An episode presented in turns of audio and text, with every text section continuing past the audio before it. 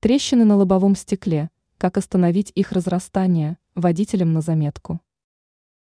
Если на лобовом стекле автомобиля появилась трещина, нужно срочно принимать меры. Рассказываем, как остановить разрастание трещины на лобовом стекле. Чем заклеить трещину на лобовом стекле?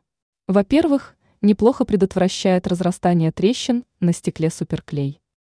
Нанесите немного суперклея на трещину, дождитесь высыхания и уберите остатки клея лезвием.